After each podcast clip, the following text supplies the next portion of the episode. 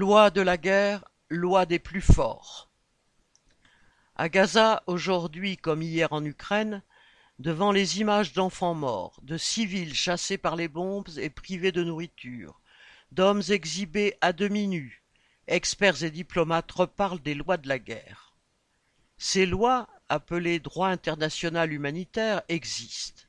Elles sont supposées protéger la population civile et son approvisionnement, interdire les viols, encadrer le traitement des prisonniers de guerre et proscrire certaines armes.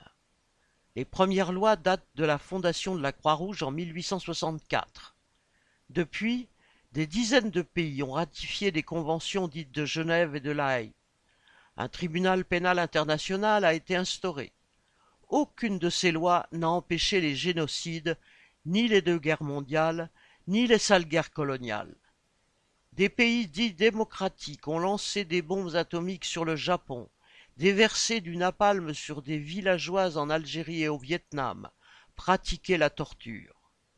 Les lois de la guerre, comme toutes les lois, sont mises en œuvre par les plus puissants et à la fin par les vainqueurs.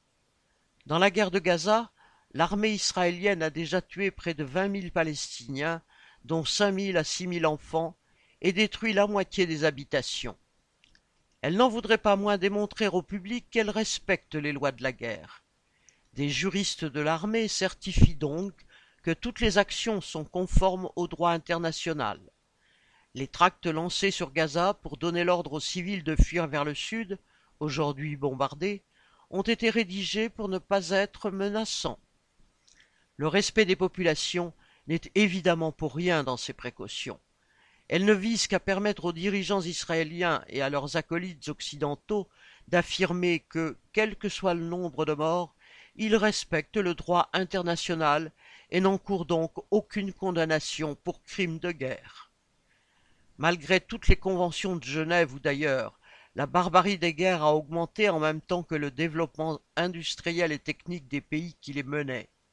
Dans le cadre d'une organisation sociale profondément inégalitaire et d'un système économique basé sur la concurrence et les rivalités, la barbarie n'a pas disparu, elle est devenue industrielle et son hypocrisie aussi.